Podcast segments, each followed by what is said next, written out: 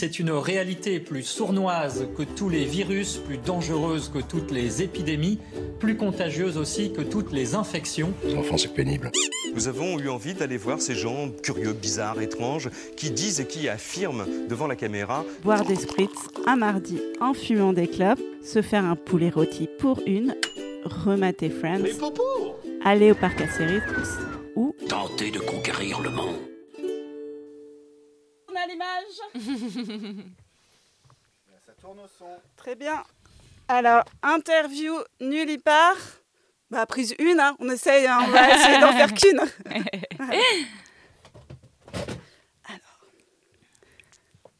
Salut Rosa Coucou Julie, Ça va? Ça va et toi? Ben, je suis trop contente euh, de t'avoir pour mon interview, euh, de ma première interview de nulle y part. Parce que bah on est copines quoi. Bah ouais, j'espère Du coup, c'est trop bien de pouvoir te poser des questions. Bah ouais, moi en plus je suis fan de ton podcast, je trouve que c'est une super idée. Merci. et du coup, bah, c'est la première interview euh, que je fais pour Nullipar. Et du coup, juste pour un petit rappel, donc Nullipar, c'est un podcast où, euh, en gros, je donne des conseils, un peu de tout ce qu'on peut faire quand on n'a pas d'enfant comme activité, tous les trucs, trucs trop cool et tout ça.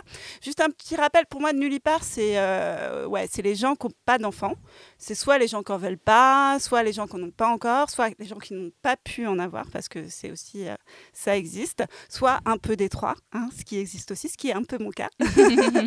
Donc voilà, et du coup, je vais interviewer un, un peu à chaque fois de, des personnes qui ont un peu des, pas, enfin des avis différents sur, le- sur les enfants. Ça, on va couper, je sens, parce que voilà, mais Pourquoi? On verra, on verra. Peut-être, il faut que je sois un petit, un petit peu à découvert, il faut que je, pas seulement à la banque. J'aime tes tremblements, tes frissons. Voilà, du coup, euh, du coup, ben, on va commencer. Et, euh, et voilà, ça va être un peu une discussion entre nous. Trop cool. Voilà. Euh, ah oui, la première question. Comment tu te voyais adulte quand tu étais enfant? Quel adulte tu voyais? Bonne question. Alors, euh, je pense que ça dépend des âges, mais très tôt, figure-toi que moi, c'était pas tellement le rêve de petite fille, d'un mariage en robe blanche. Moi, très tôt, c'était la question de la carrière, en fait. Ah ouais? Ouais, ouais, ouais. En fait, alors, avec un truc princesse, parce que je rêvais de devenir actrice, mais c'était ça qui était fort, en fait. J'avais un rêve, c'était de pouvoir être Kate Winslet dans Titanic, mais, enfin, d'être un peu Ouais. l'actrice, quoi, tu vois, d'être... La star, du coup, un peu. Ouais, ah bah ouais, je rêvais d'être une star de cinéma. Je rêvais d'être une star de cinéma. J'avais pas une projection objective, tu vois, j'avais pas une stratégie, mais mon rêve, c'était pas euh, le rêve d'une petite famille ou d'un mariage en robe blanche. Enfin, vraiment, Ouais, le rêve, ouais. c'était d'être une star de cinéma. D'accord. Et, euh, et est-ce que tu crois que tu te sentais différente des autres enfants? Tu sentais que les autres enfants, là, elles voulaient, euh, elles parlaient beaucoup de vouloir un mari, des enfants et tout ça, et toi, tu, toi, tu voulais autre chose? Et puis, tu as l'impression que c'est tes parents qui t'ont inculqué un peu cette envie, ou, d'où c'est venu cette envie un peu t- Ou t'as peut-être pas la réponse, hein, ou t'as peut-être des Si. sentiments vis-à-vis de ça. mais- En fait, déjà, je pense qu'il y avait un décalage qui était que dès l'école primaire, les petites filles, elles avaient déjà souvent des petits amoureux. En tout cas, je me souviens d'une Flore et d'une Juliette qui avaient des amoureux, qui- Mathias. Moi, je me souviens d'être un peu en dehors parce que euh, j'étais boubou, la sociable, et que je regardais les autres euh, jouer, tu vois. Donc, j'étais un peu en, en observation, un peu, un peu en dehors de la vie. Euh, ça me fait un peu penser à Nullipar parce que je trouve que c'est souvent l'attitude qu'on a finalement aussi euh, parfois quand on fait pas partie de ce monde qui paraît être le monde des gens en famille avec leurs enfants, on se sent souvent euh, observateur. Mhm. Et c'était un peu la position que j'avais euh, petite fille, quoi. De déjà de me dire, ah, pas sûr de réussir à, à appartenir à, à ce qui Ah, paraît être. déjà. Ouais, Ouais. la norme. Et, et même, tu vois, ado, il y avait quand même les populaires. Et, et ensuite, je pense que clairement, mes parents euh, euh, étant euh, hyper à gauche, ma mère féministe, ils s'étaient mariés à la synagogue parce que c'était important pour ma mère, mais ils m'ont tout de suite dit on ne croit pas en Dieu, on a choisi ce rabbin parce qu'il était content de marier des juifs qui ne croient pas en Dieu. Ma mère a fait exprès de se marier en tailleur orange, d'avoir une couleur peps parce qu'elle Ouais. refusait le blanc de la pureté. Donc tu vois, il n'y avait pas du tout... euh, Tu étais déjà baignée dans, ce- Ouais. dans cette idée-là de pas forcément se conf... Parce que moi, c'est marrant, je pense que j'ai eu un peu la même enfance que toi dans le fantasme et tout. Mais moi, justement, comme j'étais un peu à côté, je crois que j'avais quand même très fort euh, ce fantasme de. Je, moi, je me rappelle que je regardais les magazines La Redoute Ah ouais, avec les familles et tout ça. d'accord. Et je, je me disais plus tard, je serais ça. Donc moi, j'ai- alors que Ah. pareil que toi, moi j'ai des parents un peu Ouais. gauchistes et tout, mais peut-être que c- j'a- Par contradiction? Ouais, ou justement j'étais un peu, j'avais une enfance un peu voilà où je me sentais un peu pas à l'aise et tout ça, et je me projetais dans ça parents divorcés. Ouais. Et, euh, et du coup, je me projetais dans cette famille, dans ce, dans, dans ouais, je crois que je me, c'était pas forcément mon envie en profonde, je pense Mhm. finalement, je pense maintenant avec du Mhm. recul, mais par contre mon fantasme, euh, Hmm. c'était euh, la famille, euh, voilà, comme dans quatre, le noyau. les, dans les catalogues Ikea, Ah la ouais, Redoute, je tout vois. ça. ouais. Ouais, alors que moi, euh, enfant, mes parents étaient ensemble, donc ça, ça me paraissait acquis, qu'il y avait un noyau, qu'il y avait une fusion familiale. Et résultat, la contradiction, moi, c'était plutôt vis-à-vis de ma mère, qui était ex du MLF, etc., et qui voulait pas m'acheter de Barbie. Et moi, au contraire, je voulais des Barbies, je voulais des bijoux. Mais c'était pas dans l'idée d'une famille ou, ou d'une potentielle épouse ou maman, c'était d'une princesse. Je Oui, voulais être une femme princesse. forte en fait, Ouais, euh, Forte, mais féminine, un- tu vois. indépendante. Oui, ouais. euh, je voulais. euh, J'avais détesté que ma mère, sans me prévenir, me force. Elle m'avait fait les- la coupe à la garçonne. ouais. Elle m'avait coupé les cheveux très courts et pour moi, c'était une. euh, Alors que moi, je voulais, être- je voulais avoir la même coupe que mon frère. Je mettais toujours les cheveux courts. et c'est. Ah ouais, tu vas. Non, non, il y avait ce truc princesse, mais qui brille, paillettes, tous les diamants, les trucs. Il y avait vraiment. Mais pour moi, ouais. Pas, moi, pas, pas dans l'idée de. euh, ouais. Après.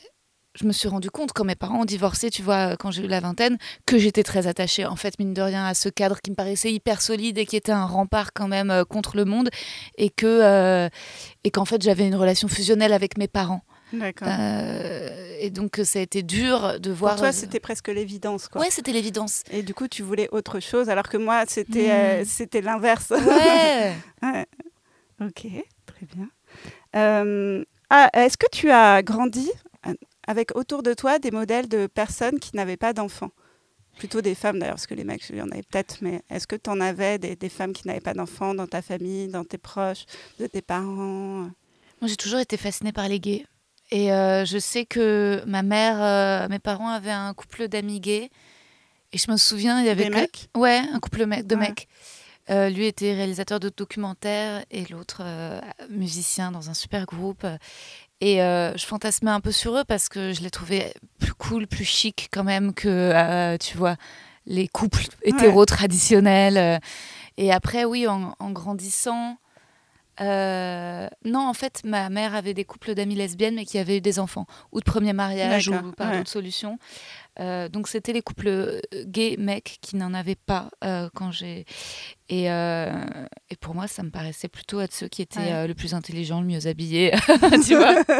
Ah, parce que pour le coup, moi, j'avais. T'as pas une tante Parce que moi, j'avais la tante vieille fille Ah que si, j'avais aussi cette tante. vieille Oui, j'ai aussi cette tante. Et moi, je me souviens que je me Oui, disais, oh là là, pourvu que je sois jamais. En plus, elle était méchante, pour de vrai. Ah, ok, c'était pour de vrai, elle euh, était méchante. et ouais. du coup, ça faisait vraiment comme si le. Ah ouais, le démon. euh, Et, et c'est vrai qu'on a beaucoup dit qu'elle était vieille fille. On Ouais. disait qu'elle était amoureuse de mon grand-père, de son frère. Waouh, ouais.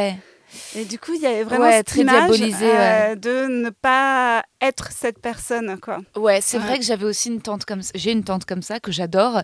Alors après, moi, je l'adorais. Elle était très gentille. Elle était infirmière. Ah, moi Et- aussi, elle était infirmière. Mais non. Mais si. Mais comme elle travaillait beaucoup, en fait, pendant longtemps, ça me paraissait presque un peu évident qu'elle n'ait pas d'enfant.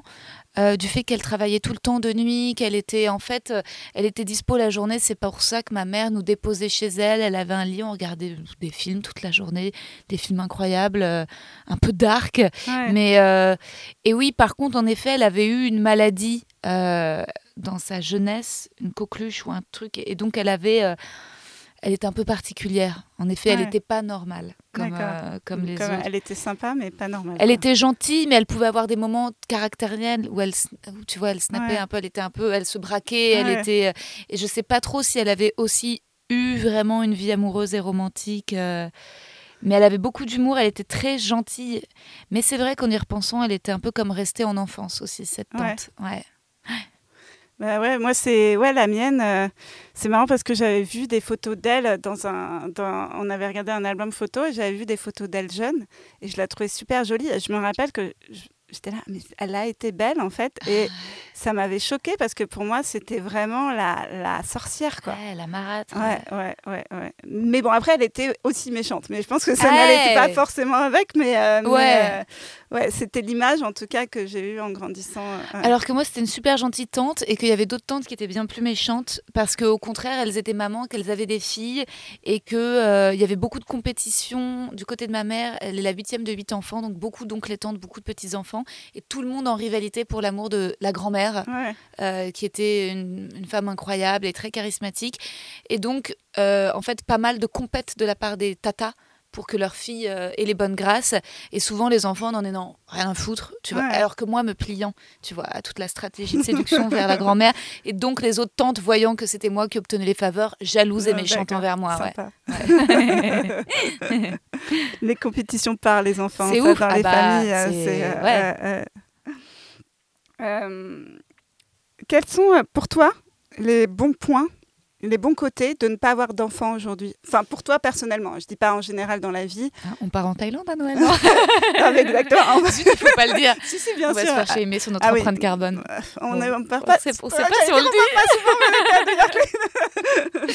Non, Ah, je- Oui, mais après, on en, ça, je te parlerai après les, de voyager et tout ça. Ouais. Mais, euh, mais oui, le voyage, c'en est un. Mais est-ce que tu as d'autres. euh, Tu te dis, heureusement que j'ai pas d'enfant aujourd'hui euh, Alors, en un, je dirais le travail. En Ouais. fait, on va pas se mentir. euh, C'est vrai que je vois de plus en plus de gens qui me posent des questions sur euh, ma capacité de travail, qui me disent mais comment tu arrives à faire tout ça?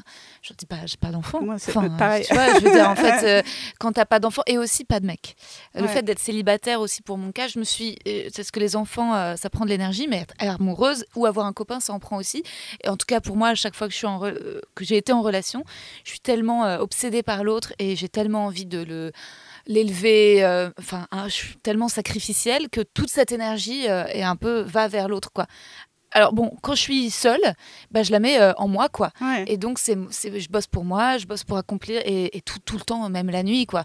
Donc c'est vrai que pour le travail je trouve ça cool parce que bah, je, je vois bien quand même que, que mes amies qui ont des enfants même si elles arrivent à elles essaient de conjuguer les deux mais j'ai l'impression qu'il y a un truc un petit peu euh, que, que l'amour t'aspire en fait aussi Ouais, au-delà ouais. des tâches que le- et, et même moi quand je m'occupe euh, quand j'ai gardé j'ai fait du babysitting pour des enfants il y a un truc euh, qui t'aspire à- Ouais. mais c'est beau hein mais c'est fascinant mais, mais, mais en effet ça te prend quelque chose de toi quoi Oui, et puis tu, euh, comme moi je dis dans mon spectacle, tu sais, moi je veux pas quelqu'un qui m'aime, que j'aime plus que moi-même.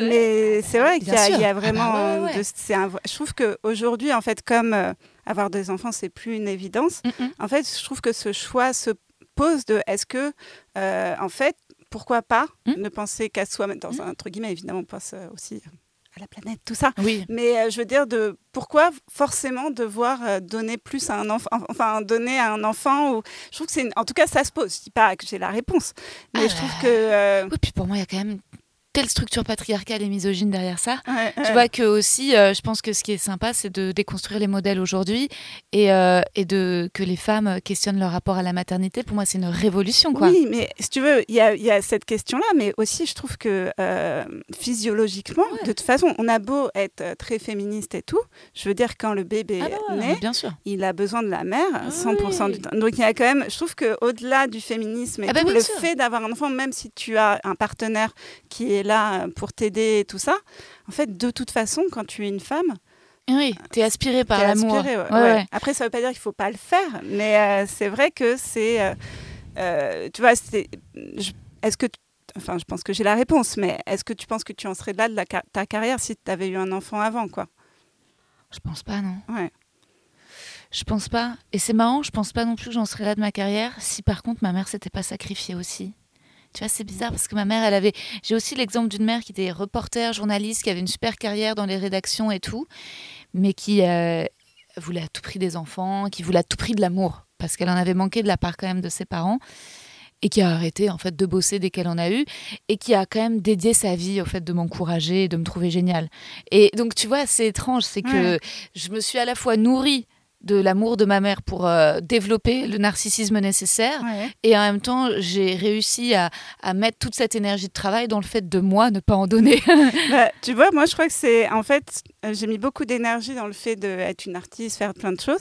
Et je pense que moi, ça vient plus de la frustration de ma mère, qui, elle, aurait voulu euh, faire plus de choses artistiques de sa vie. C'est vraiment un personnage. euh, euh, voilà, qui, qui a une impulsion artistique, qui, avait, qui voulait faire plein de choses, qu'on a fait, mais qu'on n'a pas fait autant que, je, Mm. que je pense qu'elle aurait euh, pu faire si elle n'avait pas d'enfant, d'autant que c'était une mère célibataire, euh, qu'elle a dû avoir un vrai travail. Nous, on a quand même la chance d'avoir des faux travails, ce qui est quand même beaucoup plus agréable. Sûr.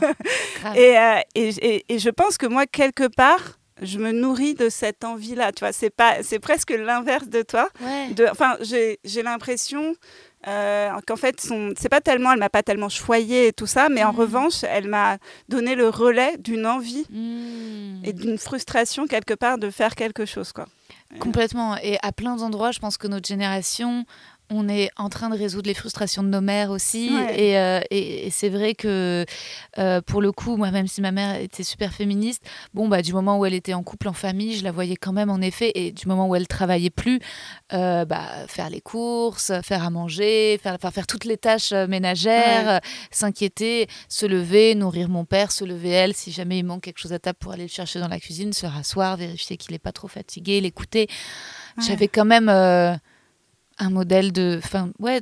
Et puis, elle était assez soumise, quoi, sur plein Ouais. d'aspects. euh, donc, bon, ça, c'est aussi. Moi, j'ai jamais appris à, à cuisiner, je pense aussi pour ça, tu vois. Enfin, en fait, c'est ça, c'est. Ah, c'est marrant, c'est une des questions Ouais. qui suit, mais euh, euh, c'est marrant que tu dis ça, c'est l'image, parce que bon, je vais, je vais la poser maintenant, Ouais. hein, autant, parce que j'allais, tu sais, j'en ai parlé dans un des, des podcasts que j'ai fait avant, mais moi, on, on me pose toujours cette question, on me demande, est-ce que tu te fais à manger? Et moi, je sais que comme j'adore faire à manger, moi, c'est vraiment ma passion, Ouais. c'est une passion en soi, si tu veux, de Ouais, faire. ouais. Et moi, je suis capable de me faire des festins pour moi toute seule. Et c'est juste parce que aussi le plaisir de faire à Mhm. manger et le- et, et ma mère, qui était quelqu'un d'assez libéré et tout Ouais, ça, bien faisait très bien la cuisine. Ouais. Et pour le coup, elle c'était pas une mère au foyer du tout, ma mère. Tu vois, elle était Ouais, plutôt. euh, euh, pas une mère indigne, je dis ça pour elle. Moi, je l'appelle ma mère absolument fabuleuse, tu vois. Mais oui, euh, très haute en couleur. Voilà. Euh, en tout cas, elle, était, elle avait envie d'avoir cette liberté et elle faisait à manger. Et, et pour elle, faire à manger, c'était inviter. Il y avait toujours plein d'amis autour de la table. Bien sûr. C'était inviter les amis. C'était pas, ça jamais. Moi, je les, je les- ma mère, et ils sont divorcés quand j'avais un an, donc je les ai jamais vus en couple. Donc je n'ai jamais vu ma mère cuisiner Ouais. dans le cadre Du- d'un. enfin, de la famille, ouais. Voilà. Mais moi, j'admire énormément les gens qui savent cuisiner et je trouve que l'hospitalité, c'est une qualité magnifique euh, chez les hommes comme chez les meufs. Les, les, les, enfin, les, les- les gens qui savent recevoir, qui savent tout sortir de leur tiroir et apporter à boire Ouais. et, et arriver avec quelque chose, euh, ça, je trouve que c'est vraiment la vie, quoi. Ouais. Après, euh, c'est vrai que moi, j'ai toujours voulu être égoïste, quoi. tu vois, en fait, j'ai choisi pour moi Non, mais d'être tu pourrais te faire à manger pour toi toute alors seule. ça c'est autre chose. Ouais. Mais en effet, je cuisine très mal. Ouais. Donc je cuisine très mal. Donc pour moi, je cu- me cuisine, je me fais pas des festins parce que je sais pas m'en faire. Et ensuite, j'adore bouffer, mais j'adore aller au resto. hein. Et ma générosité, je le mets en faisant des cadeaux ou en payant des bons restos ou en achetant des produits traiteurs. Mais je sais pas cuisiner. Euh, J'ai pas la patience. Euh, j'adore. Euh, et et, et c'est vrai qu'il y a un côté macho en moi qui est que quand je vois une femme très bien cuisiner, je trouve ça séduisant. Enfin, tu vois, Ouais, c'est un truc, c'est tu sais que mais moi j'étais persuadée parce que comme je fais ma, ma grand-mère m'a beaucoup appris à faire à cuisiner et tout Ouais. donc je savais cuisiner euh, depuis que j'étais tout petite et les gens me disaient tu, tu es bonne à ma tu Ah ouais. bonne à marier et je me le disais moi-même.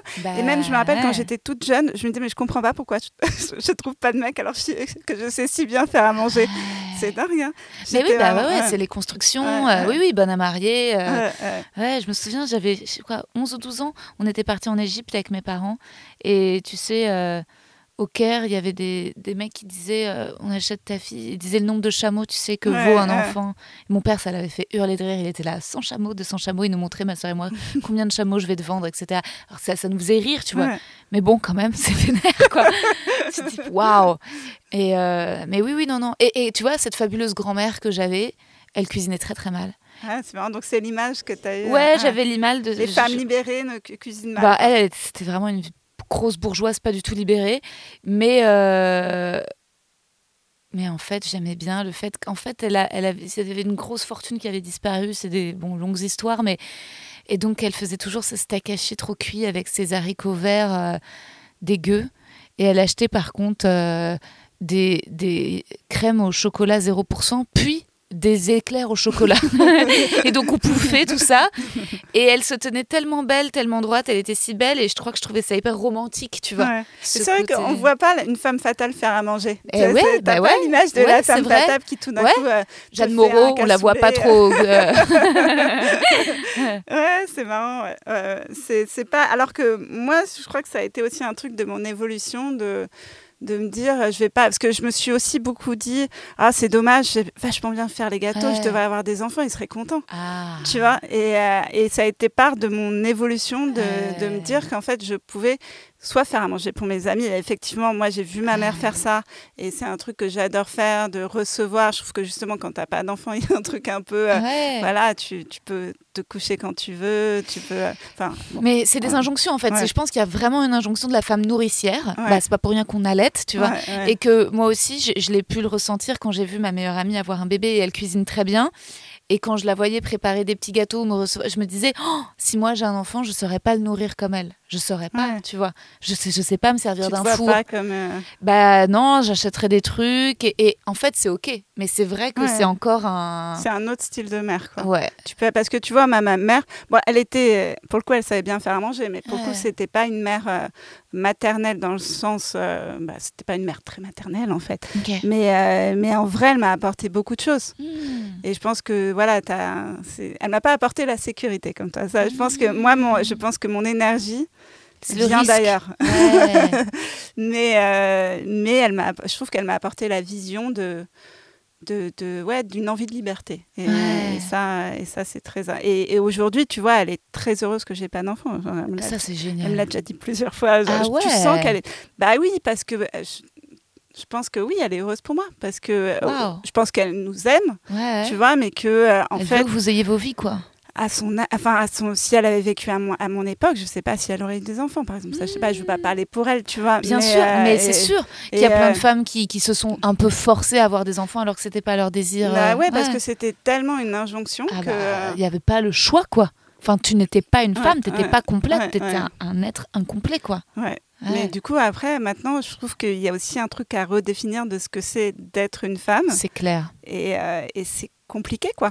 Ouais, c'est passionnant, c'est un Ouais. chapitre extraordinaire. Ouais. Mais ça, ça, ça fait de nous des êtres névrosés, même en amour, tu vois. Qu'est-ce que c'est, euh, qu'est-ce que c'est d'aimer Euh, Parce que euh, qu'est-ce que c'est d'aimer quand tu, quand, par exemple, qu'est-ce que c'est de construire avec un mec? Alors toi, je sais pas si tu veux, tu veux pas des enfants, mais moi, je veux pas. Je pense que maintenant, j'aurai pas d'enfants et tout ça, et je me dis, ok, du coup, il faut que je redéfinisse. Qu'est-ce que c'est une relation avec, moi, je suis hétéro, donc avec un mec, tu vois Qu'est-ce que c'est une relation avec un mec en sachant qu'on n'aura pas d'enfants? Tu vois, c'est quand même euh, l'amour est redéfini parce que t'as plus de l'évolution n'est pas la même. Et euh, après c'est beau à la fois, moi je trouve ça super beau. Euh, je me nourris de bouquins féministes qui Mm. me donc c'est beau, c'est de la liberté, mais en même temps c'est la liberté à un certain prix Mmh. euh, qui est, on est, on doit réfléchir, on doit, euh, on doit se poser des questions, on n'a plus le chemin tracé, voilà, c'est un certain prix quoi. Mais c'est toujours un prix, mine de rien, de sortir de la norme. Et tu disais, euh, oui, euh, on fait des faux métiers, on a de la chance, on est privilégié. Mais moi, pendant longtemps, le désir d'être comédienne, j'en ai aussi souffert dans le regard des gens. Euh, tu sais, un peu comme quand tu dis, euh, comme quand tu t'exclus de la, de la société des gens qui ont des enfants en disant je n'en veux pas ou je n'en aurais pas. Ouais. Tu peux sentir parfois un jugement ou des a priori. Euh, j'ai l'impression qu'on a, en tout cas moi, j'ai été aussi rodée à cet exercice de la différence depuis longtemps en disant je veux être artiste, je veux être comédienne, avec le préjugé des gens de bizarre, ce métier de pute, ce métier si narcissique où en fait il faut être très belle et très mince. Au fond, il y a ça, tu Ouais, vois. ouais. Donc en fait, tu te, tu te- je me suis armée contre le racisme des gens envers les, envers les actrices, envers le théâtre. Plein de gens que tu sais où tu leur dis ton métier, ils disent Ah, je me fais chier le théâtre, j'aime pas ça. En fait, à la fois c'est euh, super, on a des, des métiers qui nous passionnent. À la fois, tu peux aussi vachement. Les gens te disent des choses qui ne te diraient euh, jamais si tu étais informaticienne. Les gens te diraient moi parfois, j'ai mis cours à une discussion euh, samedi dernier à la fin de mon spectacle. Bon, pardon, on dérive un petit peu. Mais parce que, euh, parfois, donc je vends mon livre à la fin de mon spectacle, ou je dédicace, puis les gens sont là. euh, et c'est ton activité principale? Et je suis oh non, bah là, je j'ai pas envie de répondre à cette question. Mais Enfin, tu sais que moi, on me le pose souvent en tant que scénariste. En fait, ça fait un peu. euh, donc, ça- moi, je suis scénariste pour la télé. Donc, je gagne ma vie. Je gagne même bien ma vie avec ça. Et on en fait des putains de vacances. on se fait des putains de vacances.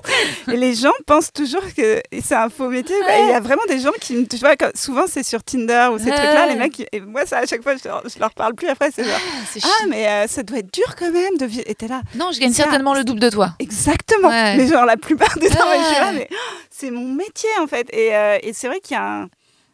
Ouais, il y a un truc à. C'est vrai qu'on a.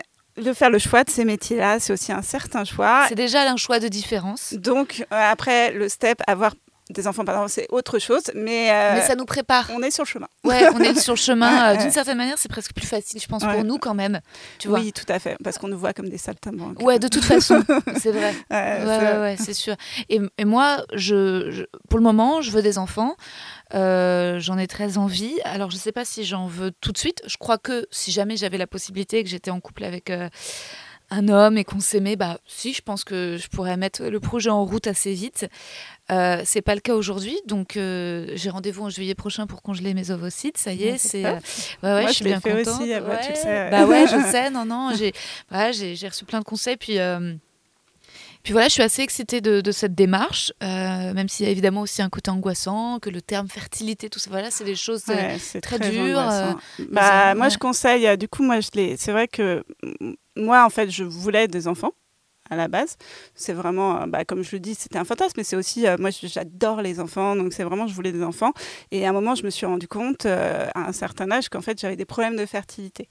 Et c'est pour et donc là, j'ai commencé à paniquer parce que je venais. En fait, j'ai fait. C'est pour ça quand tu parles d'angoisse, moi, j'ai fait les examens après m'être séparée de mon ex, donc j'étais dans un état d'angoisse pas possible. Là, j'apprends que sur ce que j'ai des problèmes de fertilité, du coup j'ai paniqué et tout ça. Ça a été un marathon parce que moi, à mon époque, quand je laissais aussi, C'était en, Espagne ou en Belgique, ouais. et ça a été euh, difficile parce que euh, j'avais pas beaucoup, euh, j'étais pas très fertile. Du coup, il a fallu y aller plusieurs fois et tout ça, j'ai galéré. Mais n'empêche euh, que aujourd'hui, la décision, euh, qui est une décision en fait qui m'a aidé à prendre la vie. Hein, je peux pas dire que je l'ai fait toute seule, hein, parce que j'aurais comme toi, j'aurais rencontré le bon mec au bon âge, euh, tu vois On sait pas. on se voilà. Mais euh, c'est juste que, en fait, d'avoir ces petits ovocytes au frigo quelque part, euh, moi, ça m'a aidé à prendre ma. dé- En fait, je n'étais plus en, en état de alerte urgence maximale, quoi. Mm. Et du coup, j'ai pu enfin prendre une décision sans être complètement dans la panique, en essayant de mettre de côté ce que me disait la société, tout ça, Ouais. de genre, de vraiment me dire, est-ce que. Et en fait, je me suis juste dit, ok, je voulais des enfants, je veux des enfants, mais en fait, je suis très heureuse comme ça, donc il n'y a pas la, c'est pas la peine de paniquer. Et c'est vrai que moi, du coup, je conseille, si les gens, vraiment, si vous avez l'âge de le faire, faites-le, quoi. Enfin, après, et du coup, c'est gratuit en France ou? Alors c'est gratuit en France par l'hôpital. Euh, comme c'est tout récent, euh, il y a un gros bordel qui est que moi au départ, mon rendez-vous il était en 2024. C'est parce que j'ai eu un désistement que j'ai pu en avoir en Ah, 2023. super. Euh, mais il y a encore beaucoup de, de personnes assez euh, pressées euh, bah, qui, résultat, continuent à le faire en Espagne euh, ou en Belgique et qui claquent 4000 boules. Ouais. En France, vu que l'hôpital a tant de retard, bah, tu as des cliniques euh, qui naissent et où on te fait raquer des 1500, ce qui en fait n'est pas cher par rapport à ce Oui, que ouais, mais, euh, mais en effet, ce qui est euh, réjouissant, c'est que tu vois plein de femmes qui disent euh, exactement ce que tu viens de dire. C'est en fait, je veux, je veux le choix, la possibilité, un Voilà, peu de contrôle. toujours le choix. Et, euh, et en fait, un truc qui paraissait avant. Et par contre, tu as évidemment toute une France ultra réactionnaire hein, qui considère que bah, c'est remettre aussi en péril Ouais. le rôle de l'homme, de la femme, du modèle et tout. Mais alors qu'en fait, on est exactement comme la pilule ou l'avortement. C'est juste encore avoir la possibilité d'avoir un certain contrôle sur notre corps. Bien quoi. sûr. En fait, il n'y a pas de raison que la science ne pallie pas euh, À l'injustice. qu'est euh, le cycle et l'horloge biologique. Je veux dire, il n'y a pas de raison. euh, moi, je trouve que quand les gens disent c'est pas naturel et tout, il n'y a pas. Enfin, je veux dire, c'est euh, il n'y a pas de raison qu'on se plie à la nature. En fait, il y a un moment, euh, euh, sinon on souffrirait sans rien dire des règles. Déjà, on souffre pas mal, mais Ouais. Ouais, ouais. et, et, et- et du coup, ouais, évidemment. Et c'est vrai que moi, en plus, quand je l'ai fait, c'était interdit. Du coup, Ouais. je me suis pris des portes dans la gueule de gynéco pas Ouais, sympa, Bien sûr. qui te disent qu'ils veulent pas répondre à tes questions. Quand moi, j'étais là, mais qu'est-ce que ça veut dire? Est-ce Mhm. que ça veut dire que c'est impossible, que je pourrais pas avoir d'enfant? Oh, bah, ça, je sais pas. Enfin, Ouais, ouais, bien sûr, terrible. vraiment, ils Enfin, c'est, c'est- ça peut être. Bref, mais C'est censé être un podcast positif. Mais vraiment, si vous pouvez le faire, euh, moi je le conseille vraiment. euh, je le conseille vraiment de le faire. Même si, enfin, je veux dire, euh, même si euh, vous n'êtes pas sûr et tout ça de vouloir des enfants, c'est- vous avez la possibilité après. euh, Et si vous êtes sûr de pas en vouloir, n'hésitez pas à faire don d'ovocytes. tout à fait. Comme Aude, Ouais, Aude Alice. On a une amie humoriste qui le fait en ce de moment faire en et ce moment. c'est hyper généreux et il y en a Ouais. besoin. Tout à fait. Quelle relation t'as avec les copines qui ont des enfants euh, aujourd'hui? Amour et jalousie. Euh, c'est- complexe. C'est euh, à la fois quand ma meilleure amie a eu son bébé et que j'ai rencontré son bébé, j'ai été prise d'un amour pour ce bébé. et là, je ressens la même chose depuis que je suis tata avec le bébé de ma petite sœur. C'est un truc totalement animal. Ouais. Euh, donc, euh, et puis c'est la nature fait que c'est très mignon, hein. c'est beau, tu tiens Ouais. ça, c'est chaud. Et puis la, la confiance, l'autre jour j'étais chez ma sœur et son bébé s'endort sur moi, Ouais, c'est oh c'est extraordinaire. Après, euh, il y a un aspect aussi un peu oppressant, par exemple dans notre groupe d'amis d'enfance. Il y en a deux qui en ont eu, et puis peut y avoir un peu la question de. Et toi, Rosa, quand est-ce que tu t'y mets? Ou est-ce que. Je pense que parfois. Ah, euh, bon, j'ai la chance que mon groupe d'amis d'enfance, on est quatre, cinq.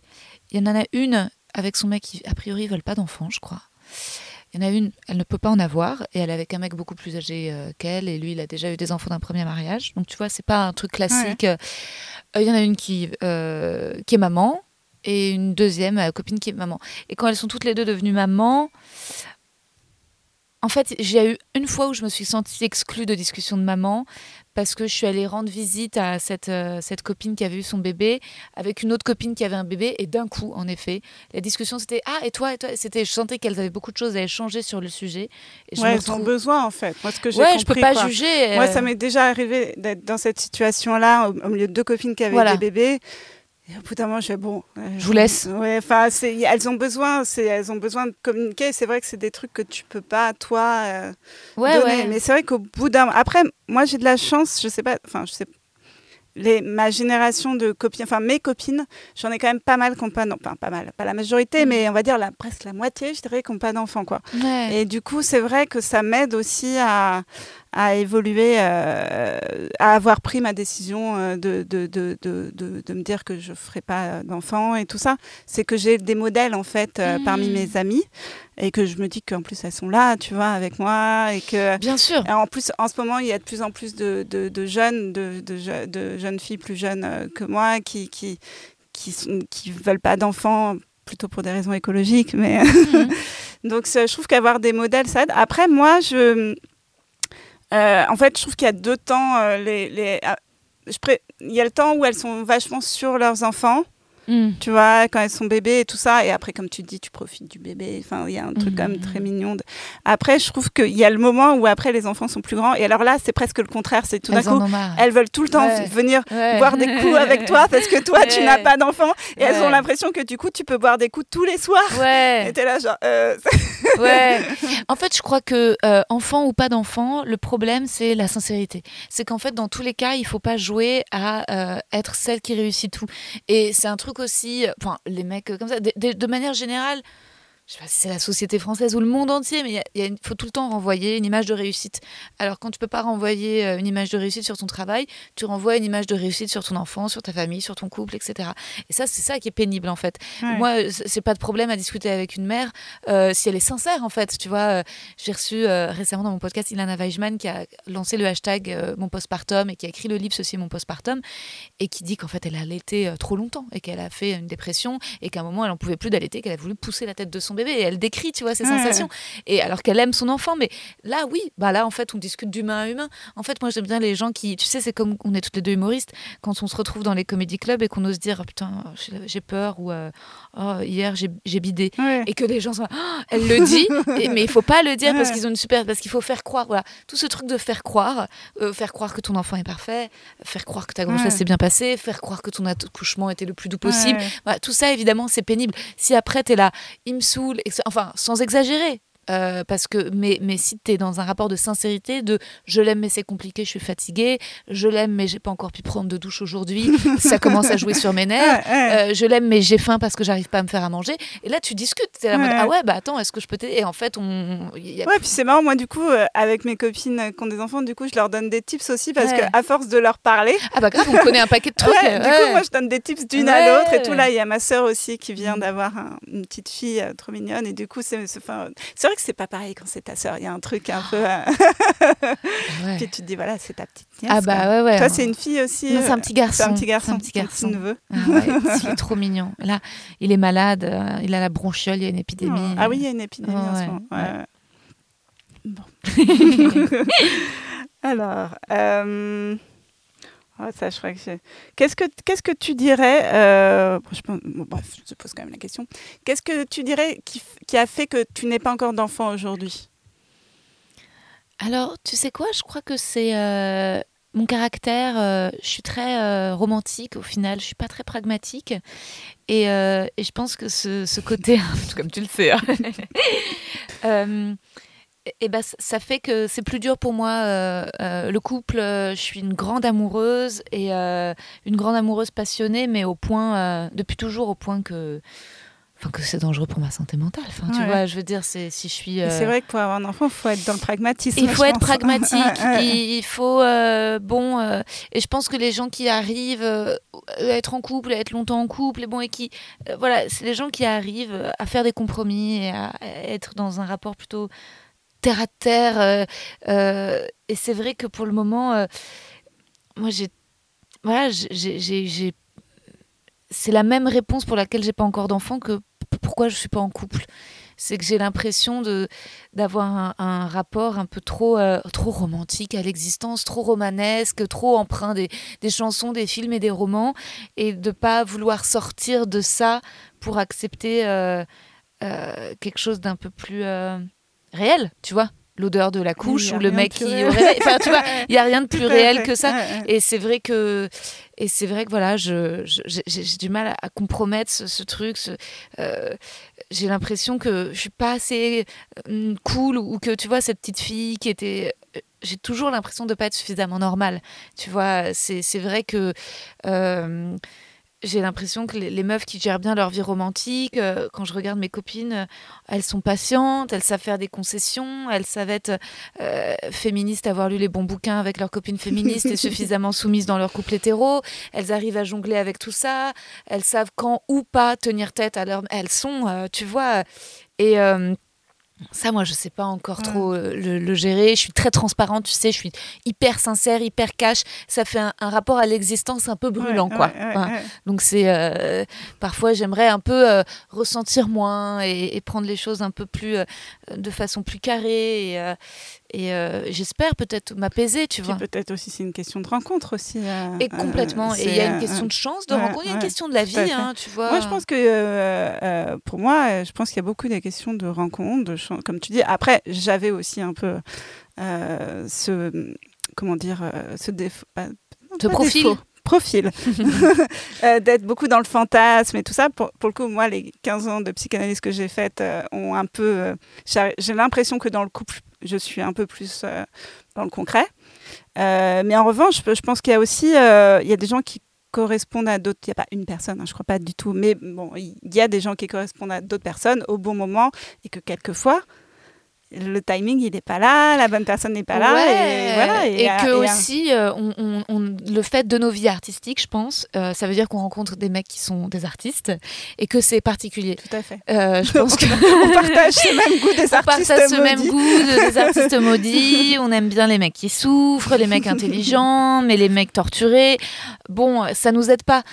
Tu vois, je vois mes copines qui s'en sortent un peu mieux. Bon, bah, en effet, du fait de leur milieu professionnel, elles ont rencontré des gars ingénieurs ou dentistes ou je sais pas quoi, et qui sont, alors, bien, je vais pas dire que, mais quand même un tout petit peu moins tarés, Ouais. et donc avec lesquels c'est quand même un peu plus possible Ouais, de ouais. construire. Tu vois, nous, on- je veux dire, un mec sur deux qu'on rencontre, il est shooté au LSD. J'exagère, mais je veux dire, il y a quand même plein de gars qui sont, qui Ouais. sont des, et après on les trouve charmants, et c'est Moi, ça je le fais truc. beaucoup dans le dépressif. bah ouais, bah ouais, ouais, bien sûr.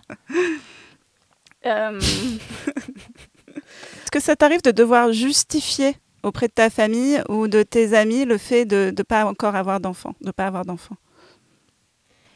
Tout le temps et à la fois de façon silencieuse et tacite. En fait, c'est comme si parfois, même sans les mots, il y avait les mots et plus je vieillis, je passe, j'ai 33 ans, j'aurai 34 ans au mois de mai prochain, plus le rapport à la famille est compliqué, euh, les réunions de famille. Tu vois, cette année, j'ai pas voulu faire Yom Kippour dans la famille de mon père, mais parce que c'était dur aussi pour moi euh, le fait que toute la reconnaissance aille vers ma sœur qui avait enfanté et qui là se marie. En fait, j'étais là, ah ouais, et, moi, et, mes articles? J'ai de la presse pour mon spectacle, ça vaut rien? Bah fuck, faites Yom pour tout seul. Et en fait, je... je... Ah, as l'impression, tu ressens vraiment ça? Ouais, mais parce que bon, j'ai un oncle qui est un peu bizarre, mais disons que la famille est quand même un lieu euh, où là-dessus, ça devient... Euh, ouais, moi, mm. honnêtement, donc je suis plus vieille que toi et ça s'est calmé avec l'âge. Je crois qu'il y a un moment où. Là, je suis au pic, je pense. Un peu plus... Ouais, je pense que tu es complètement euh, le 33, 34. 33, là, on te fait C'est l'âge de Bridget Jones, tu sais, t'as l'âge ah de Christ et t'as l'âge de Bridget Jones. Oh oui, et tu le sens, tu le sens, tu le sens. Ouais, ouais, c'est très. c'est Et puis, c'est aussi parfois. Euh, dur dans la rencontre amoureuse, c'est vrai, ce décalage entre les mecs et les meufs par rapport à la question des ah enfants. et, ça, et, pour, et pour le coup, moi, je me souviens quand j'avais ton âge, c'était, euh, c'est vrai que c'est le mauvais âge. Hein, bah, c'est énorme, Parce quoi. Que, euh, les, les, mecs, ils veulent pas d'enfants. ils veulent pas. Et puis, euh, ils ont le temps. Mais c'est comme moi, ce qui m'énervait, c'est, j'étais, mais moi aussi, je bah, j'ai pas envie d'en bah, faire maintenant, moi non plus. Et oui. Mais Mets-toi à ma place. ouais, ouais, je, suis tellement en colère, je trouve ça tellement égoïste, les gars qui sont là, moi, j'en veux un à 39, en mode, bah, sans blague.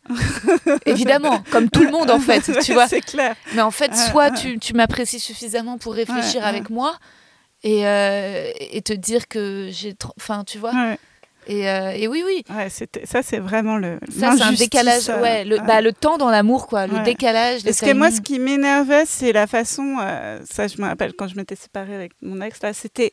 Il m'avait dit ça, mais d'une façon. comme si c'était moi qui était la pauvre petite qui voulait des enfants. Qui... était là, mais c'est pas de ma faute, oui, en fait. c'est pas de ma faute. En plus, je lui avais même pas demandé. Je lui avais même pas dit je veux des enfants, mais il avait présupposé, hmm. ce qui était au fond un peu vrai. Mais et, et, et, en plus, avec cette petite air de pitié, de genre, était là, mais. Moi, je me souviens d'un date quand j'avais quoi, la vingtaine? 22 23 Même pas 24, je pense. D'un date avec un mec qui avait la trentaine et qui m'avait dit euh, Ouais, moi, je sors qu'avec des meufs de ton âge parce que les meufs de mon âge, elles sont insupportables avec leur envie de gosse. Et résultat, j'avais eu un. Enfin, ça m'avait, j'avais rien su répondre à ça. Et ça avait créé une angoisse de. Bah ouais. Il faudra le cacher en grandissant ça, pour le cacher. Moi, je me souviens, je, disais, mais non, je veux pas d'enfant. Enfin, il y avait un espèce de truc comme ça, alors qu'au fond, j'en voulais. Ouais. Mais juste, euh, il, faut, il faut surtout pas le montrer. Et comme si cette question ne devait être euh, camouflée de, dans la séduction, tu vois. Alors que pour moi, ça en fait. Enfin, moi, je trouve ça sexy, un mec qui dit qu'il Dit, dire vouloir des enfants ne veut pas forcément vouloir des enfants là tout de suite euh, au premier rendez-vous. Exactement. Tu vois, ouais. ouais. Mais ils ont tellement peur de ça. Bon. Euh,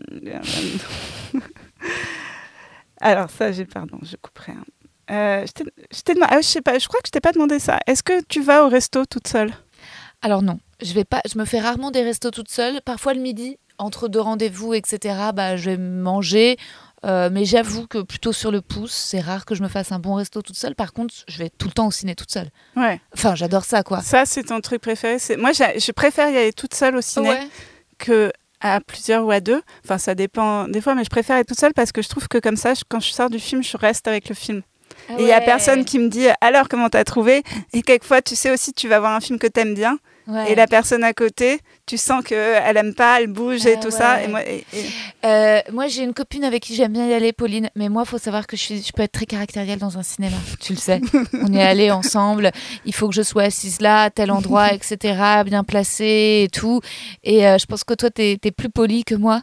Et on est allé, on peut raconter l'anecdote, on, on est allé au ciné ensemble aux États-Unis, à New York. et en fait, c'était les, les sièges étaient notés. Et toi, tu voulais qu'on aille à nos sièges. Et moi, je te mode, je les trouve pourris nos sièges, je veux qu'on aille sur, dans ces sièges. Et ça a foutu une sale ambiance parce que je t'ai forcé, en fait, hein, clairement. Me rappelle, j'étais hyper mal à l'aise. T'étais hyper mal, t'étais très, beaucoup plus ricaine que moi. Tu voulais vraiment être dans les sièges qui En nous plus, avaient moi, été en désignés. général, je suis, je suis contre les lois et tout, mais je sais qu'aux États-Unis, genre, Ah t'achètes ta place, t'achètes ta place, quoi. C'est, Ah ouais, ouais. pas- Et résultat, évidemment, il y a des gens qui sont arrivés sur les sièges qu'on avait pris. Donc tu m'as dit, bah alors Rosa, on va au siège. Je dis non, non, on trouve d'autres sièges. donc je nous ai infligé d'autres sièges qui n'étaient quand même toujours pas ceux, euh, toujours pas les nôtres, mais que je trouvais quand même mieux que les Et le nôtres. film était nul. Le film plus. était C'était nul. quoi C'était Matrix? Le film était nul. Après, par contre, là où on était raccord, c'était qu'on s'était pris la fou- les pop-corn, les Ah boissons, les trucs. euh, ça, on était sur la même longueur d'onde en termes de bouffe et de consommation. Mais le film était naze. Ouais, le film était trop naze. C'était Matrix. Ouais, et résultat, on n'en avait pas trop. des- À la sortie, on était juste d'accord sur le fait que c'était naze. Donc, euh, Mais après, non, après, j'aime bien avec des copines, des copains aller au ciné. euh, J'ai un copain à qui j'aimais beaucoup aller au ciné, mais figure-toi que la dernière fois qu'on y est allé, j'étais dans une phase. Ma petite sœur était enceinte et je lui ai dit, euh, au cas où, euh, je voudrais savoir si jamais j'en ai besoin, est-ce que tu me donnerais ton sperme? C'est vrai, au Ouais. cinéma, ça t'a. Ouais, euh, je, je lui ai posé la. Je savais pas trop quand, comment lui poser. Ouais. C'était un truc. Il n'y a pas de bonne. euh, y a pas de Ouais, bonne c'est un ami d'enfance, et Ouais, c'est ouais. vrai. Et j'ai senti que waouh, il était, ça l'a, et de, ça a mis un froid entre nous, quoi. Mais je c'était pas le cinéma, du coup. Non, j'aurais dû prendre ça. J'aurais dû Ouais. peut-être. Mais euh, après, j'ai reposé la question à un autre copain qui m'a dit ouais, carrément. J'ai dit c'est vrai, t'es sûr? Il m'a dit ouais, ouais, je te le file. Il me dit je veux juste rien avoir avec. Et je dis Ouais. bah pas de souci, mais en fait, au cas où, est-ce que ça Ouais, pourrait ouais. être. Moi, je trouve que. Enfin, je vois pas pourquoi on n'aurait pas le droit de poser cette question, au moins. Non. Je pense que c'est encore. Après, on euh, va je dire pense, non, je pense mais- qu'il y a. Tu sais quoi, il y a encore des sketchs, des films et des séries à écrire, pardon, là-dessus sur euh, sur cette. Tu vois, c'est c'est encore, je pense, nouveau. Après, je comprends qu'il a été désarçonné, mais euh, résultat, c'est depuis on n'est pas allé au ciné ensemble alors que je l'adore. Je vais lui réécrire. Mais euh, mais il a, c'est un- un- il est hyper. euh, Ouais, donc, En fait, est-ce que. Enfin, oui, toi, t'as tes. Tu te dis, je vais au cinéma, tu vas plutôt essayer de trouver quelqu'un pour aller avec, quoi. Non, je vais plutôt, si je suis pressée, que j'ai absolument envie de voir un film, y aller seule. Parce que pour moi, l'amitié, c'est quand même du temps, tu vois, Ouais, du ouais. temps de retrouver la personne, de s'écrire, d'éventuellement aller dîner après. Euh, donc j'y vais toute seule. Par contre, je dois dire qu'aussi, dans le thème de ton podcast, l'amitié a un rôle extraordinaire. Oui, Tu vois, c'est-à-dire Ouais. que vraiment, par contre, en effet, mes amis, euh, bah, c'est un truc hyper important dans ma vie. euh, et, et donc, voilà, c'est des moments aussi d'amitié incroyable de partager un film. mais, euh, mais, mais non, au ciné, j'ai aucun souci à y aller seule. Ouais. Et souvent, je, je vais aux avant-premières seule. euh, Je vais, je vais souvent à des trucs seuls. La dernière fois, je suis allée voir au théâtre seule. Je suis allée voir le spectacle. Souvent, mes deux invités, je dis non, il y en a qu'une. Je suis allée voir Baptiste Le Caplin. Ah, t'es seule finalement? Oui, je suis seule. Je suis allée voir Bérangère Krief. Ah, mais t'avais une deuxième place? Non, non, mais je suis seule. Ouais, mais c'est les gens. Moi, je Ouais. trouve que moi, j'adore. euh, je te pose ces questions-là parce que moi, je sais que j'ai un vrai plaisir, Ouais. vraiment un vrai plaisir à faire les choses Ouais. seule. Par exemple, on parlait du restaurant. Moi, je kiffe Ah ouais? Aller au restaurant tout seul. Quoi. Ouais. Un genre, j'ai mon petit truc, je prends mon livre, j'attends, Hmm. et, et je, prends les petits trucs que j'aime et tout. Mais en fait, le, le seul problème, c'est le regard des autres. Ouais. Parce que euh, moi, après, je- évidemment, ils ne disent pas tout fort et tout ça, mais par exemple, j'ai déjà avec des copines, on va au resto, il y a une personne toute seule, et mes copines font Oh là là, le pauvre, je sais pas comment. Ouais. Et donc, tu sais que les gens, ils pensent ça. Moi, de aux. États-Unis, tu trouves pas? Oui, parce qu'aux États-Unis, les gens sont très. Enfin, à New York, les gens sont très seuls. Donc, euh, Ouais, et plus ouvert à la différence aussi. ouais, ouais. Il y a un et, truc hein, en et France plus, de par même. exemple, au- mais même à Londres, euh, c'est pareil. Tu peux, quand tu es une fille, Ouais. toute seule, tu vas dans un bar, Ouais. euh, au pub, tu t'installes au bar avec un bouquin, personne te dit. C'est Ah, complètement normal. ouais. Mais c'est vrai qu'en France. Là, tu fais ça, euh, t'es une prostituée, quoi. C'est que. Bah tu moi je le fais en fait parce que même tu vois quelquefois quand j'ai vi- envie d'un petit verre de vin, euh, je me mets à m'asseoir avec un bouquin, une terrasse et je kiffe quoi. Mais Mhm. vraiment j'aime bien me retrouver euh, toute seule et je vois pas le problème d'aller boire un verre en terrasse toute seule et tout. Hmm. Mais euh, je vois bien les regards des gens Ouais. et tout. Et c'est le, c'est le seul problème, en fait, parce qu'en vrai, moi, j'ai besoin euh, de ces moments-là. Mhm. Aussi, c'est les moments où je, où je réfléchis ou en tant que scénariste, en tant que stand-upeuse, où j'ai des idées qui me viennent. Et, euh, et, et elles ne me viendraient pas si j'étais toute seule chez moi, en fait. J'ai besoin... Je crois que les gens sont aussi jaloux de, notre, de l'amour qu'on porte à notre solitude. Parce Oui. qu'ils savent pas, eux, comment gérer la leur.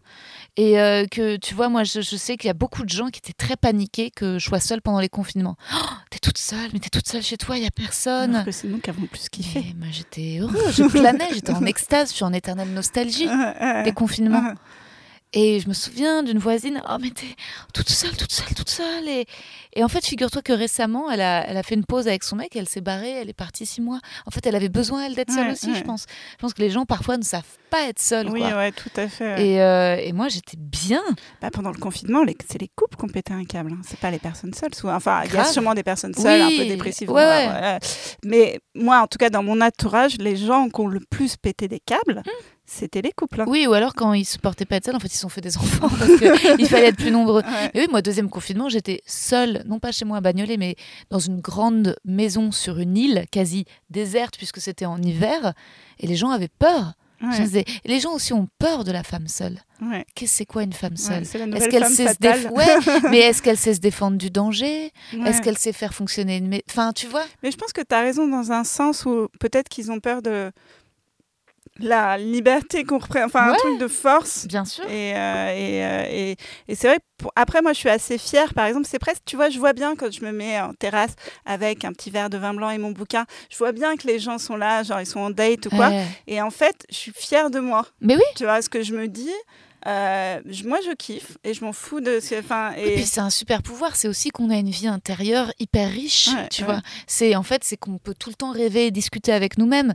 Tu vois, moi j'adore euh, quand Sarah Silverman aussi dans son podcast filmé comme le tien, elle dit que bah il faut qu'elle aménage son couple à ces moments de solitude dont elle a besoin parce qu'elle adore euh, être avec elle-même et qu'elle adore sa vie nocturne et tout ce à quoi elle rêve dans ses nuits et, et euh, une modèle d'une femme très puissante qui n'a pas d'enfant. Tout à fait. Moi, ce- tu sais, je me donne des modèles comme ça et Mhm. souvent je pense à Sarah Silverman en me disant regarde, elle est très. Enfin, Mm. et elle a et, et elle elle l'a dit. Hein, c'est pas qu'elle voulait pas d'enfants. hein. Mm. Elle a dit que euh, si elle pouvait pas faire son métier et avoir des enfants. Et elle a dit c'est spécifiquement pour ça que j'ai pas d'enfants parce que je ne pourrais pas faire le même métier sans, sans- en ayant des enfants.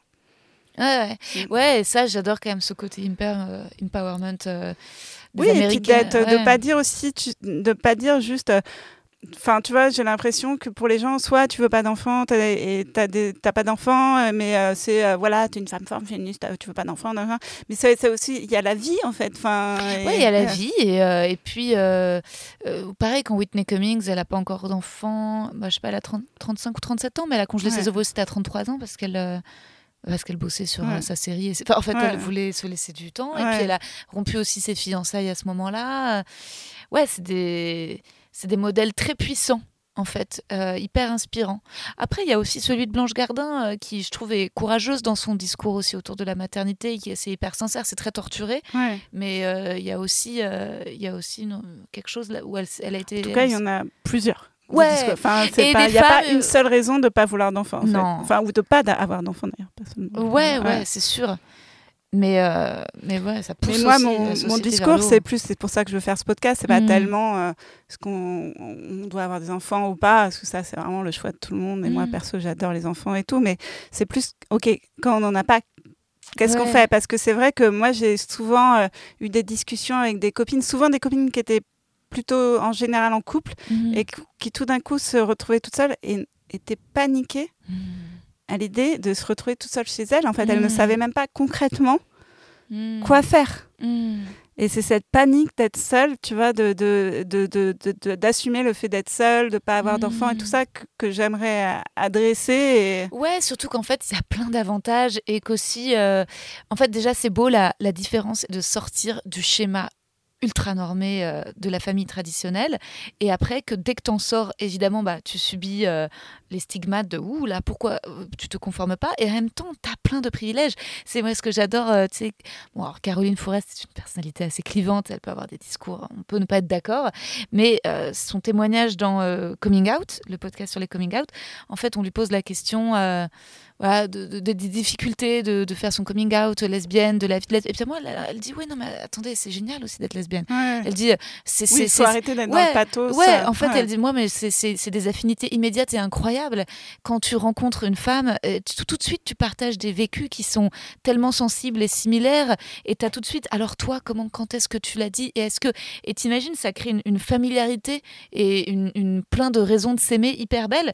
Euh, tu te dis, bah ouais, moi, je suis jalouse de ça. J'ai pas ça quand je rencontre un mec. Enfin, tu vois, entre hétéros, il y a des trucs où. Alors oui, je suis dans la norme, mais parfois, j'ai l'impression qu'il y a un Ouais, fossé. Bah, c'est de prendre, euh, c'est ça, c'est en fait euh, la vie te donne des choses, il y a aussi des choix, il y a aussi euh, le, le hasard, il y a aussi et qu'est-ce que tu fais de tout ça en fait et de pas forcément justement être dans le pathos. euh, Non, et de voir tous les trucs tellement cool. Ouais, ouais, tous les bons côtés. Et du coup, en parlant de bons côtés, euh, je voulais te par- parler avec toi des voyages parce que je sais qu'on a voyagé, on est allés toutes les deux à New York. C'était trop On a bien. un plan pour Noël. Ouais. Euh, Est-ce que tu voyages toute seule, toi? Est-ce que Alors, figure-toi que oui, euh, j'avais programmé un, vrai premier voyage seul après un chagrin d'amour et je voulais euh, partir en Israël où j'étais allée qu'une seule fois avec mes parents et donc je voulais aller à Tel Aviv. Alors après, il s'est trouvé qu'à Tel Aviv, les gens ne savent pas être seuls. Donc à peine j'ai Ah oui. débarqué là-bas, je me suis fait harceler par tout le monde. Ah ouais, ouais, c'est insupportable. Alors là-bas, c'est euh, l'injonction à la famille, mais comme tout va vite, euh, ils font l'armée, euh, ils font des gamins, ils se marient, puis ils Ouais. divorcent, ils prennent de la drogue, ils se remarient, ils se séparent et machin. Donc bon, mais, mais en tout cas, tu peux jamais être seul. Ouais, quoi. Il y a ce truc vraiment. du coup, tu as essayé d'être seule J'ai essayé, j'ai dit non. Alors après, parfois c'était très sympa, machin, à Shabbat tu veux passer, est-ce que tu vas. Et puis t'as beaucoup de. En fait, t'as beaucoup d'expats, de gens qui ont fait leur alia, puis qui en fait se retrouvent pas du tout dans la société israélienne. Donc dès qu'ils voient une française, ils te- se jettent sur toi pour chercher un peu de civilisation. Enfin, ça c'est brut. Et euh, oui, les Israéliens sont des brutes. mais euh, mais j'ai eu des vrais moments de balade toute seule. Et j'ai adoré. Parce que moi, je sais que j'ai besoin, euh, je te pose cette question, parce que moi, j'ai besoin de partir au moins, on va dire, une fois par an Ouais. en voyage toute seule. Je trouve que c'est à ce moment-là. Sinon, je suis tout le temps dans la course et tout ça. Et en fait, d'être vraiment toute seule ailleurs que chez moi, euh, dans un pays et tout, déjà, je kiffe, mais c'est, Ouais. un kiff absolu. Et, et je trouve que c'est là où mon cerveau se reset, en fait. Bien sûr. Et que j'ai besoin de ce moment-là. Et, euh, et aussi, je- après, le, le côté. bon, Maintenant, il y a le problème euh, écologique, mais ce que je veux dire, c'est que ne pas avoir d'enfants, déjà, économiquement, tu as plus de sous. Mmh. C'est-à-dire que j'ai quand même plus de sous que quelqu'un qui ferait le même métier euh, qui aurait des enfants. Et puis, euh, je peux partir quand je veux à l'autre bout du monde, quoi. Ouais. et, et pour moi, ça, c'est ça te compte vraiment dans la balance en fait. Il y a un côté où euh, après, tu évidemment, tu peux faire des voyages quand tu as des enfants, mais c'est- pas la même chose quoi. Ouais, et, et parfois, euh, et parfois la solitude peut aussi me peser. Hein. Quand tu es en voyage ou euh, Ouais, cet été à Los Angeles, j'ai eu des moments de solitude heureux et des moments un peu plus mélancoliques. Euh, Moi, j'ai des moments mélancoliques, Ouais. mais je trouve que ça fait partie du mais ça processus. fait partie, ouais, ça fait partie du processus, c'est joli aussi. Et puis euh, après, il y a un truc que j'aime aussi, c'est respecter les moments de solitude en amitié. Euh, nous, tu vois, on, on a plutôt bien géré ça, je trouve, quand on sait Ouais, qu'on a besoin de mettre à de faire de nos siestes de notre côté, nos voyages, de, de, de jours, de, de Ouais. respecter. là, on se retrouve à tel moment, mais là, on se voit pas. Là, on lit. Là, on est sur l'ordi. Là, on fait ça. De de- d'être respectueuse du temps de l'autre seul. Ça, Ouais. je trouve que c'est ça. C'est par contre les voyages que je peux pas faire, c'est avec des amis euh, qui ont besoin de papoter du matin au soir, de faire Ouais. du small talk. Ça, moi, je peux pas. Je- je- on se parle pas, ou si on se parle, on se raconte des histoires de nos vies, tu vois. Tout à fait. Mais, euh, mais, mais par contre, ouais, il faut des moments où euh, savoir se taire à deux, ne pas. Donc ça, j'aime bien. Être seule à deux quoi. Ouais, c'est ce que si, ce que j'arrive bien à pratiquer avec ma mère, qui est en fait une grande solitaire, qui adore être toute seule. Donc en fait, quand on part en vacances ensemble, on a des journées où on fait des visites et tout, puis ensuite quand on rentre, elle se met, elle fait ses mots croisés pendant deux heures toute seule sur son truc avec ses mots croisés du monde. Elle est, elle baigne dans le bonheur Ouais. et euh, où elle est sur Twitter, elle fait ses trucs et on se parle pas et on est dans nos machins et c'est beau quoi. Ouais, c'est ça tout à c'est fait, tu vois ce Mais c'est ouais ouais ouais tout à fait. Mais alors je sais pas si les gens euh, parce que moi j'ai déjà eu le cas comme ça d'une d'une amie qui parlait trop et tout et c'était une amie qui était beaucoup toute seule en fait. Ah ouais. Mais en fait c'est comme si du coup elle savait pas. Moi en revanche j'ai eu des frères et sœurs et tout. Bah, toi t'as une sœur, moi j'ai eu des frères et sœurs donc je sais agir en Ouais. communauté. Mais bon après ça c'est. Ouais, c'est pas facile, Ouais. mais euh, c'est pas facile parce que aussi, euh, moi, il y a plein de trucs, t'as vu, je sais pas du tout faire du shopping. Donc, euh, je me fais vite chier. Alors, euh, je peux t'attendre avec un bouquin pendant que toi, tu fais du shopping. Moi, mais je sais très bien. toi, tu sais bien faire du shopping. Moi, je. Et c'est vrai que parfois. Les gens sont plus sociables que moi, c'est-à-dire qu'il y a des ma petite sœur, elle a des copines, elle sait bien avoir des copines. Moi, je suis un peu euh, à la base, j'ai besoin d'amis avec lesquels je puisse parler de travail. J'ai besoin de passion commune, tu vois. J'ai besoin euh, qu'on puisse parler de stand-up, d'humour, euh, qu'on se dise ok. Je trouve ça génial qu'ensemble on ait pu, on ait pu aller dans des comédie clubs et se dire tiens c'est bizarre cette blague, euh, en quoi D'analyser les blagues. Ouais, d'analyser. Et, et- et je trouve ça génial de pouvoir Ouais. partager ça. J'ai du mal à voir des, des, des- des filles qui, qui se mettent en terrasse et puis qui papotent et qui mâchent. Je... En plus, moi, au final, j'aime pas trop euh, bitcher, je me sens sale, tu sais, à parler des. Juste un petit peu. Un tout petit peu, se plaindre des gens qui nous font du mal. Oui, tout à fait. Ça, c'est nécessaire. Ou alors se méfier ou se dire est-ce que ça c'est normal? Demander à l'autre son avis sur des red flags, sur des mecs ou des meufs ou des en vrai, relations je de trouve qu'entre meufs, euh, moi, je vois avec ma meilleure amie ou d'autres euh, d'autres amis, quand on a des conversations, en vrai, 80% du temps, on genre, euh, bah, avec ma meilleure amie qui est scénariste, on parle scénario, Voilà, c'est ça. on parle de trucs hyper Ouais. sérieux, en Ouais, fait. Genre, ouais. les mecs, c'est 5% du temps. Enfin, c'est Ouais, vraiment, enfin, c'est bah, peut-être plus. Ouais, Allez, plus peut-être. 15. Mais, euh, mais qu'en en vrai, je trouve que, quand bah, tu parlais d'amitié, euh, Ouais. c'est vrai qu'il y a ce. C'est vrai que c'est beau l'amitié après. ouais. Bah ouais, et moi l'amitié c'est vraiment, tu vois, dans le fait de... Je trouve qu'il y, a- il y a plein de choses, on parle souvent de, euh, euh, voilà, tous les critères pour un couple qui marche, un mariage qui marche, euh, mais en fait on se rend pas compte qu'il y a plein de choses qui sont strictement identiques dans, dans l'amitié, tu vois, de rapport de Tout se, fait, ressembler et la complémentarité, tu vois, nous, le- tous les points communs, en même temps les, les points De de grande différence, tu de vois. respecter les différences de l'autre. Oui, tu vois, D'être à l'écoute. d'être à l'écoute, tu voilà que euh, d'entendre les peurs et les machins et d'évoluer, de parler, de, de discuter féminisme et, Ouais. et c'est- et- et comment nous finalement euh, là-dessus et, et ça c'est vrai que ouais j'ai- j'aime bien euh, amour Ah, et c'est vrai qu'à un moment tu as discuté des mecs tu tournes un peu court et puis parfois en fait c'est presque les discussions que j'aime les moins Ouais. parce que je trouve que c'est dangereux de parler mecs entre copines parce que chacune projette l'état de sa vie romantique actuelle Ouais, ouais. tu vois Oui, et puis après, moi, je sais que justement, par les mecs avec des copines qui ont marié, enfants ou Ouais. machin, en fait, tu sens qu'elles projettent. Moi, je sais que souvent, ces copines-là, elles veulent en savoir vachement, en fait, plus que mes copines célibataires, mais parce qu'elles se nourrissent. ah bah oui c'est leur feuilleton hein. Et moi, à un moment, j'ai envie de dire, mais c'est ma vie, en fait, moi, j'en peux plus. Enfin, j'en peux plus de la. c'est pas, pas un spectacle, quoi, tu vois. Quoi que puis- si, je- venez voir mon spectacle. Bah ouais, ouais, c'est ça, c'est un spectacle. Bah en fait, moi, le problème, c'est que j'ai des copines qui sont trop euh, résultats anti-mec, qui sont là, ouais, connard, de toute façon, il a pas à te dire ça, vas-y, jarte-le, tu lui parles plus jamais. Mode, bon, bah, oh, ok. Et j'ai d'autres copines qui sont en mode, bah c'est toi, tu n'aurais pas dû lui dire ça, et je pense que t'as été un peu. T'es en mode, bon, euh, euh, dis donc, cocotte, ça va, quand même droit de. Et c'est rare de trouver des copines avec lesquelles on est d'accord en mode, Oui. bon, tu vois. Mais bon, c'est compliqué. Oui, c'est quand même très rigolo et très divertissant. Euh, alors, de- juste euh, du coup, une dernière euh, petite question. Euh, oui, c'est bon pour la, der- la dernière petite question. Euh, C'est une question un peu bateau, hein, mais je me suis dit que c'était pour finir le podcast, c'était pas mal. Qu'est-ce que tu dirais au, toi, euh, à toi, enfant, si tu te croisais aujourd'hui?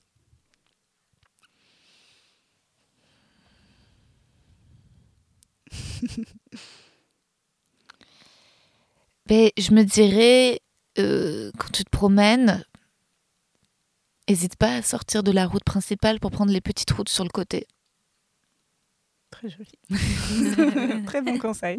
Merci Rosa. Merci Julie. Euh, du coup, euh, toi, tu as ton spectacle.